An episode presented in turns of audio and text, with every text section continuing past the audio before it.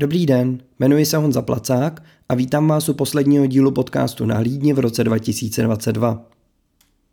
Jsme moc rádi, že naše pozvání přijal velice vážený host. Do nadace rozvoje občanské společnosti za námi dorazila vládní zmocněnkyně pro lidská práva Klára Šimáčková Laurenčíková. A o čem jsme si povídali? Dozvíte se, co vládní zmocněnkyně dělá a jak chce dosáhnout posílení soudržnosti ve společnosti. Zeptali jsme se také na její pohled důležitosti neziskovek a jejich profesionalizaci. A prozradila nám, proč dala záštitu ocenění neziskovka roku. Hlasujte pro svoji oblíbenou neziskovku v ceně veřejnosti. Můžete tak učinit do 12. ledna 2023 na stránkách neziskovkaroku.cz.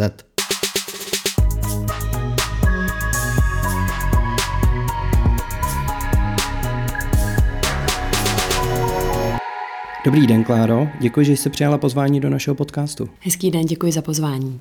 Vždy mám pro každého hosta na začátek stejnou otázku. Kdy jste se poprvé v životě setkala s nějakým pomáháním nebo s neziskovkami?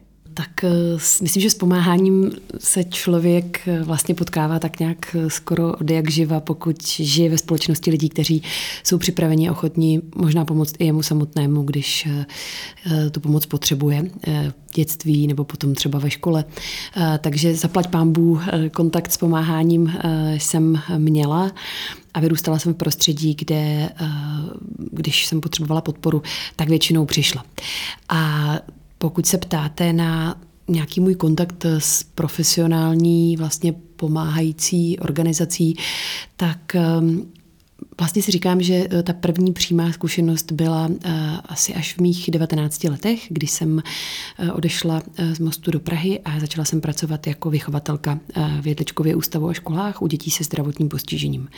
Napřed u těch nejmenších, kterým bylo 6, 7, 8 let a pak jsem postupně přešla k dětem starším, které naopak uh, už se chystaly na nějaký návrat do uh, třeba svého přirozeného prostředí, z kterého se do toho ústavního dostali zase častokrát v tom dětském věku kvůli svému handicapu, své jinakosti a určité nepřipravenosti okolí na to, uh, že i v místě jejich bydliště by měli mít podporu, jakou potřebují.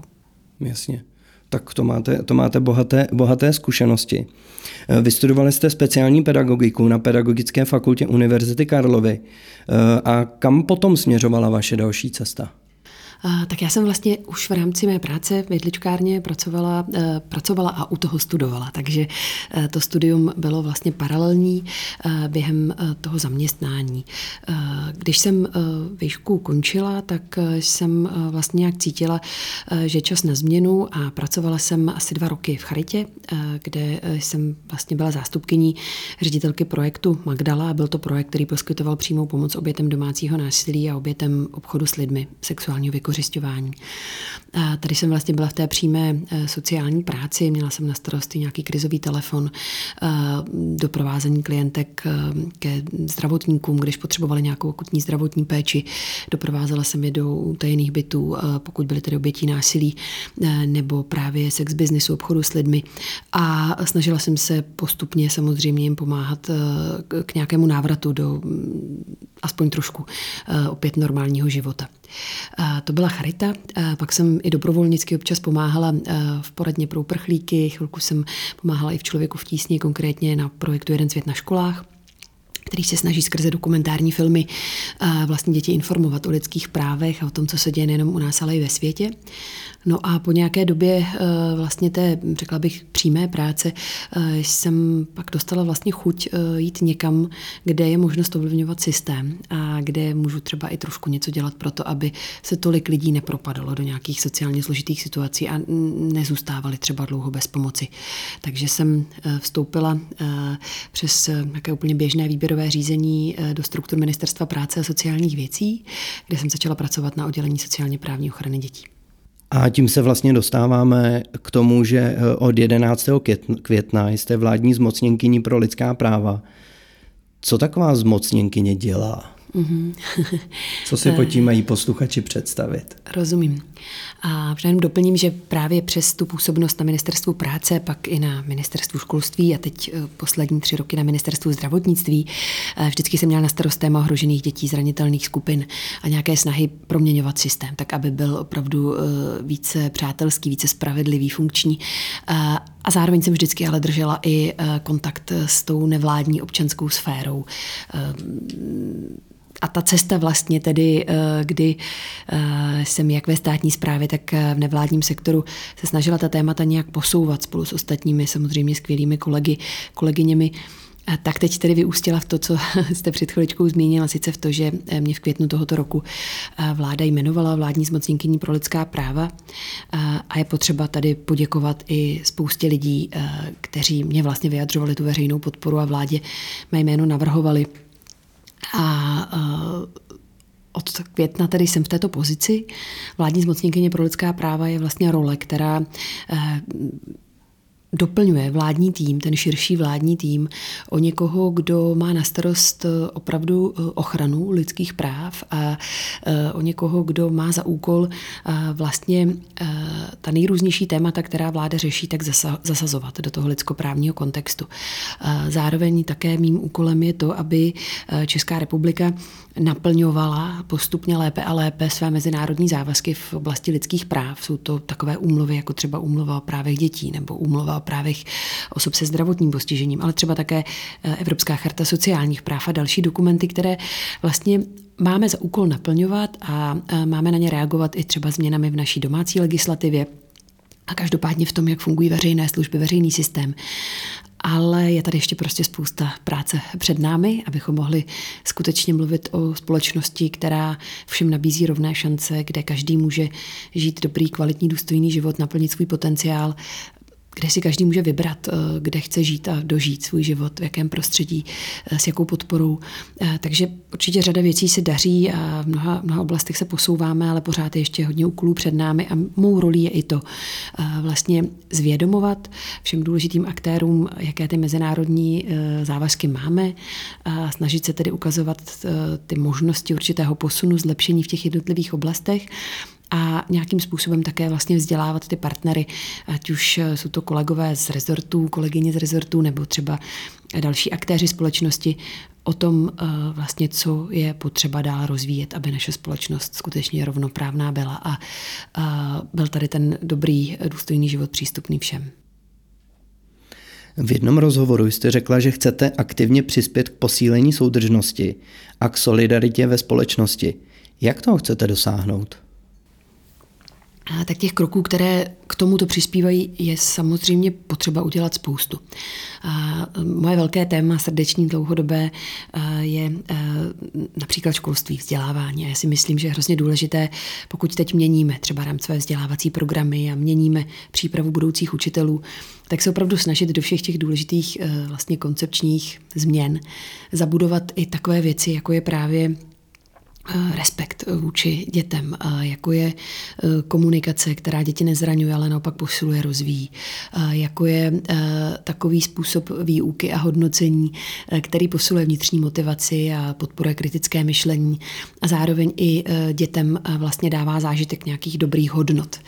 Děti se učí tím, co sami zažívají každý den. Proto všichni, kdo s nimi přichází do kontaktu, by si měli být vědomi vlastně té odpovědné role, že nějak přispívají k formování hodnot myšlení a postojů dětí.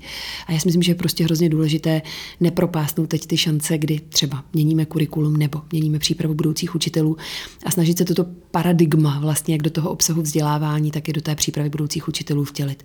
To znamená, pojďme se eh, snažit o to, aby učitelé už na pedagogických fakultách rozuměli, eh, jak je jejich role odpovědná a důležitá, aby chápali, že jejich komunikace, postoje, způsoby práce stoprocentně ovlivňují postoje, chování, motivaci dětí a, a také stoprocentně ovlivňují šanci na to zažít úspěch a být někým, kdo buď vyrůstá jako někdo, kdo věří ve společnost, jako v dobré místo, kam patřím a kde mohu věci ovlivňovat, anebo uh, mohu vyrůstat člověka, který je od malička uh, zlomený, frustrovaný, smutný, um, neúspěšný a nevěří v to, že vůbec život má nějaký smysl a má smysl tady chtít být. Teď třeba narážím na znepokojující informace o tom, jak narůstá počet vážných duševních onemocnění dětí, sebevražedné tendence, bohužel dokonané sebevraždy dětí a mladých lidí, kteří právě si tuto zkušenost vlastně nenesou. Mají naopak pocit, že ten svět není přátelský, že jim nenaslouchá, že se o ně opravdu autenticky nezajímá, že je tvrdý, silový, výkonový. A e, pak vlastně nám i tímto naprosto zoufalým způsobem dávají najevo, že v takovém světě nechtějí být, nebo možná už ani nemají sílu být. A to za mě je strašně vážná zpráva pro nás, kdo máme možnost systém ovlivňovat, e, abychom hlasu dětí naslouchali a snažili se brát vážně e, jejich velmi vlastně silné signály o tom, že je potřeba někde něco v naší společnosti uzdravovat. A myslím, že školy jsou tím místem, kde děti, které třeba neměly to štěstí, aby se narodily do nějakého podpůrného, vřelého prostředí, tak můžou získat nějakou korektivní zkušenost a kde můžou zažít ty dobré, bezpečné vztahy. Pokud Opět učitelé ví, jak ty bezpečné vztahy vytvářet, pokud i oni samozřejmě mají podporu pro svoji práci a pokud rozumí tomu, jaké zase strategie výuky, způsoby hodnocení práce dětí podporují eh, nějakou spravedlivost, soudržnost mezi dětmi a co naopak tu motivaci Eh, chuť spolupracovat s ostatními, věřit v sebe, v druhé lidi, co, co to naopak zabíjí a destruuje. Takže třeba toto je jedna, jedna z oblastí a do rámcových vzdělávacích programů má určitě smysl dostat takové věci, jako je třeba nějaká socioemoční výchova, práce s emocemi, jako je rozvoj sociálních dovedností, eh, umět pracovat se sebou, s druhými lidmi, hledat řešení jinak než třeba násilím nebo nějakým útěkem eh, z problematických situací. A e, je samozřejmě důležité, aby i právě e, to, co se děti učí, odráželo výzvy současného světa, který potřebuje víc než kdy jindy. Lidi, kteří jsou solidární, soucitní, e, podnikaví, umí řešit problémy, nebojí se inovací a hlavně mají ten pozitivní vztah k sobě, ke světu a i určitou psychickou odolnost a emoční stabilitu. To za mě jsou věci, které mohou tu dobrou změnu podporovat v naší společnosti a za druhé je také, myslím, nezbytně důležité víc rozumět tomu, v jaké realitě lidé v České republice žijí. A to opravdu všichni lidé. Nejenom třeba ti, kteří mají tu sílu se uh, ozývat a bránit svá práva a říkat uh, třeba vládě a politikům, co je potřeba měnit, ale je důležité pracovat s daty, a těch dat máme mnoho, eh, a eh, opravdu i jít do toho přímého kontaktu eh, s lidmi, kterým se nežije tolik dobře a kteří nesmí mít pocit, že se o ně nezajímáme, že na ně nikdo nemyslí a že ta jejich těžká každodenní realita musí být těžká už na pořád. Já si myslím, že v tuhle chvíli je potřeba brát vážně ta data, ty výzkumy, které říkají, že je tady poměrně vysoké procento lidí v situaci, která uh, může být ekonomicky velmi, velmi komplikovaná a musíme hledat nástroje pro to, jak eh, dostat všechny možné nástroje podpory a pomoci vůči těm, kteří uh, jsou třeba ohroženi chudobou nebo kteří jsou přetíženi nějakou dlouhodobou péčí o někoho blízkého, kdo je třeba handicapovaný nebo ve vysokém věku. A musíme se bavit o tom, jak skutečně skrze nějaký dobře funkční systém dávkové podpory nebo dobrý systém uh, funkčních dostupných sociálních služeb. Uh, lidi, kteří buď mají strach z vážných existenčních problémů, ekonomických problémů, nebo lidi, kteří jsou přetížení péčí, mají pocit, že jsou na všechno sami, tak jak je vybavit, ať už tou dobrou dávkovou podporou, včasnou, funkční, anebo třeba nějakou podpůrnou službou, která může tu vaši kapacitu rozšířit, pakliže jste rodič, který třeba pečuje sám o své děti, nebo jste někým, kdo pečuje o někoho těžce handicapovaného, nemocného. Eh, to jsou věci, které z mého pohledu přispívají k nějaké lepší náladě ve společnosti, k nějaké naději, že eh, i těžké období se dají zvládnout a projít. A je strašně důležité opravdu, abychom eh, se nedívali na ty společenské problémy z nějaké uh, moc vysoké úrovně, ale abychom opravdu vedli ten dobrý dialog uh, se všemi uh, skupinami v naší společnosti, abychom měli tu odvahu se prostě podívat tváří v tvář i do těch témat, která nejsou nějak jednoduchá, nejsou nějak příjemná, ale my musíme mít snahu porozumět a musíme mít snahu i hledat ta řešení některých současných problémů, ideálně s těmi, již se přímo dotýkají, a také s těmi, kteří mají velkou expertízu, právě třeba dokážou uh, analyzovat příčiny, souvislosti, zasazovat ta témata do důležitých uh, datových rámců. A měli bychom mít i odvahu dívat se na to, co kde už třeba zafungovalo v zahraničí, čím se můžeme inspirovat, abychom těžce a třeba dlouhodobě nehledali řešení problémů, které už se třeba někde podařilo posunout a my si tak můžeme zkrátit ten čas hledání těch eh, dobrých postupů. Tak určitě ta dobrá, dobrá praxe z jiných, jiných zemí je uh, velice, velice jakoby dobrý pohled na to a s tím, s tím souvisí vlastně i uh, ten, ten směr a to, kam by měly směřovat některé neziskové organizace a vlastně důležitost těch neziskových organizací. Proč podle vás jsou neziskové organizace potřebné a důležité? Tak za mě je nevládní sektor opravdu eh, páteří demokracie. Nevládní sektor má eh, tu kapacitu a eh, odvahu a vlastně potenciál držet naživu hodnoty a témata, která díky vlastně velké aktivitě a úsilí nevládního sektoru mohou přežít i třeba jen velmi kolísavou podporu politiků, kteří jsou aktuálně u moci. Nevládní sektor je častokrát mnohem flexibilnější, akceschopnější, rychlejší eh, při reakcích na nějaké eh, opravdu aktuální eh, hrozby, které se ve společnosti vyjevují. Ať už jsou to nejrůznější živelné katastrofy, nebo teď válka na Ukrajině, nebo nějaké jiné situace, COVID samozřejmě, který doufejme snad máme převážně za sebou a který velmi prověřil akceschopnost jednotlivých článků naší společnosti. A byl to právě ten občanský a nevládní sektor, který byl ve všech těchto pojmenovaných eh, vlastně zásadních výzvách eh, ten, ten rychlý, eh, akceschopný, nesmírně obětový a odvážný vlastně element v naší společnosti. A já si myslím, že nevládní sektor si zasluhuje velkou podporu a velké uznání a velké ocenění za to, že existuje, že pomáhá, jak pomáhá, že eh, prokazuje tu velkou míru odolnosti právě udržet naživu ta témata eh, hodnotová, sociální, lidskoprávní, která třeba i v určitých etapách eh, nemají zaslouženou nebo neměla zaslouženou podporu ze strany politické sféry. A o to víc byla právě ta aktivní role nevládního sektoru zásadně důležitá.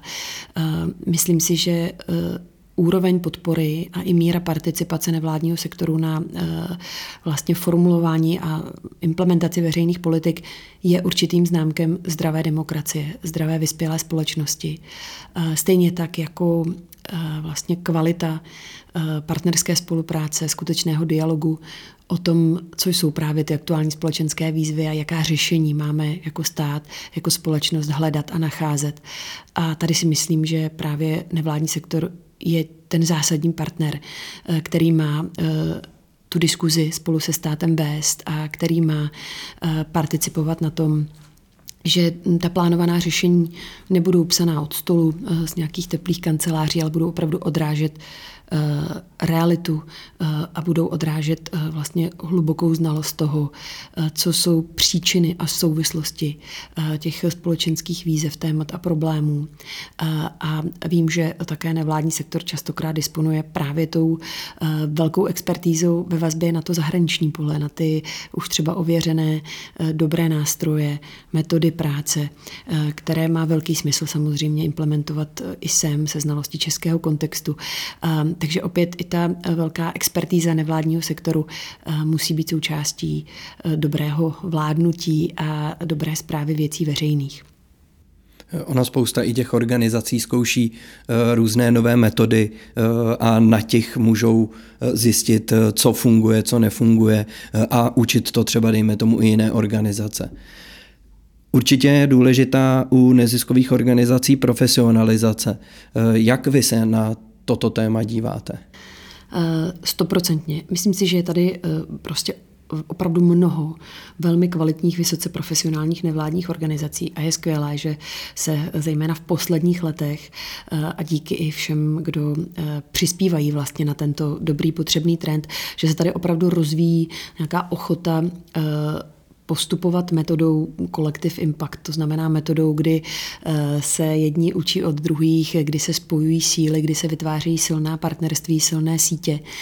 A myslím, že to je cesta, že se opravdu potřebujeme učit jeden od druhého, potřebujeme se od těch seniornějších, zkušenějších učit eh, těm dobrým eh, cestám a zároveň se i eh, třeba vzájemně učit o tom, kudy cesta nevede, co už kdo vyzkoušel a do jakých slepých uliček nemá cestu se pouštět, protože už víme, že třeba nefungují. Takže rozumět a znát, jak ty příklady dobré praxe, tak i špatné praxe je za mě nějaká důležitá součást procesu učení. A tady si opravdu myslím, že jakákoliv podpora státu, ale třeba i nadací, firem, dalších aktérů, proto aby se organizace mohli postupně profesionalizovat, síťovat, eh, aby se mohli učit jedna od druhé, aby eh, měli také finanční podporu pro svůj růst ve vazbě na vnitřní kapacity. To znamená, aby organizace eh, mohla vlastně mít ten stabilní tým, který drží tu vnitřní governance, tu zprávu, vlastně to fungování té organizace dovnitř a zároveň potom ta organizace má teprve kapacitu růst navenek a vyvíjet ty potřebné aktivity směrem směrem ke společnosti, směrem ven eh, z toho svého jádrového eh, týmu hnízda, tak skutečně tato podpora tomuto růstu, tomuto sílení, tomuto síťování, společnému učení má obrovský, obrovský smysl. A já jsem moc ráda, eh, že se zejména v posledních letech opravdu eh, víc a víc eh, donorů vlastně vydává touto cestou uvažování a že to spojování sil, kapacit, zdrojů je něco, co je postupně víc a víc podporováno. A do čeho také víc a víc organizací má chuť, má ochotu vlastně vstupovat. Co je potřeba a co je fér říct, že my se musíme snažit i na té národní systémové úrovni zvětšovat to množství zdrojů, eh, které i ze strany státu musí téct právě do té profesionalizace, eh, do vlastně podpory sítí střešních organizací, do podpory jejich vnitřního fungování, silného governance. Opravdu aby bylo možné rozložit role jednotlivých členů týmu, dobře obsáhnout jak tu odbornou práci, tak ale třeba také fundraising, komunikaci, advokaci, Eh, mít vůbec tu kapacitu na to síťovat se s ostatními, sdílet své know-how, zkušenosti, komunikovat o tom, co je ta dobrá cesta. To je také určitě bez zdrojů v podstatě mm, velmi, velmi omezené učit se třeba od ostatních v zahraničí, to znamená mít tu možnost někam vyjet, na něco se podívat, pak ty zkušenosti přenést sem do české praxe a opět mít tu sílu na to, ty poznatky předávat dál, nějakou kreativní, chytrou komunikací. To jsou ehm, vlastně oblasti, do kterých má smysl investovat a investovat i větší veřejné prostředky. Nevládní sektor si to zaslouží a eh, zejména v těch posledních letech máme opravdu nespočet důkazů o tom, že bez nevládního sektoru bychom jako stát vůbec nebyli schopni některé eh, výzvy zvládat a skutečně některé významné části společnosti eh, bychom nedokázali pokrýt potřebnou podporou jenom třeba přes státní nebo státem organizované financované služby. Nicméně bych tady chtěla říct, že ta základní práva a ta práva sociální, lidská, jejich naplňování ale nesmí být závislé na nevládním sektoru. Ta základní práva a jejich naplňování musí opravdu garantovat stát. A nevládní organizace mají tomuto pomáhat, ale... Mají být ten prostředek. Ale nemohou být tím, kdo nese za stát tu odpovědnost za to, že ti nejvíce potřební, nejvíce zranitelní um, dostanou pomoc anebo zůstanou bez ní. Tady opravdu si myslím, že úlohou dobrého státu a podstatou dobrého vládnutí je naplňování lidských práv, a naplňování sociálních práv a našich lidskoprávních závazků. A za toto naplňování zodpovědný stát a my musíme všude tam, kde zatím třeba ehm, nejsme úspěšní, tak musíme přidat a nevládní sektor je přirozeným důležitým partnerem v této snaze, ale nemůžeme tu uh, odpovědnost přehodit na, na nevládní sektor. Nebylo by to fér a nebylo by to funkční, protože jenom ta státní infrastruktura, systém zdravotních, sociálních, školských služeb, eh, jaký systém zaměstnávání, bydlení. To jsou oblasti, eh, kde ten nevládní sektor nikdy nebude mít eh, stejnou kapacitu, stejné možnosti, mandát, zdroje, jako má stát. Proto opravdu toto je potřeba jasně říct a já jsem si vědomá toho, že opravdu v některých oblastech se nám daří, ale v některých oblastech musíme intenzivně přidat v tomto smyslu. Profesionalizaci neziskovek se také jmenuje ocenění neziskovka roku. Letos jste dala neziskovce roku záštitu. Proč jste se tak rozhodla? Myslíte si, že je oceňování neziskovek důležité? Myslím si, že je to obrovsky důležité. Mě ctí eh, dát záštitu eh, vlastně této eh, soutěži nebo tomuto způsobu, jak právě neziskovkám poděkovat a i přenést zaslouženou pozornost na ty, které odvádí skvělou práci a zaslouží si veřejné uznání a poděkování. Takže myslím, že je to velmi potřeba a skutečně ta prestiž neziskovému sektoru má být, eh, má být z naší strany eh, dávána co nejvíc. Eh, je to zasloužené, je to důležité a myslím, že to může být samozřejmě i nějakou podporou tomu, aby se dál neziskový sektor rozvíjel a věděl, že jeho aktivity vidíme, že si jich vážíme a že za ně i veřejně a hlasitě umíme poděkovat.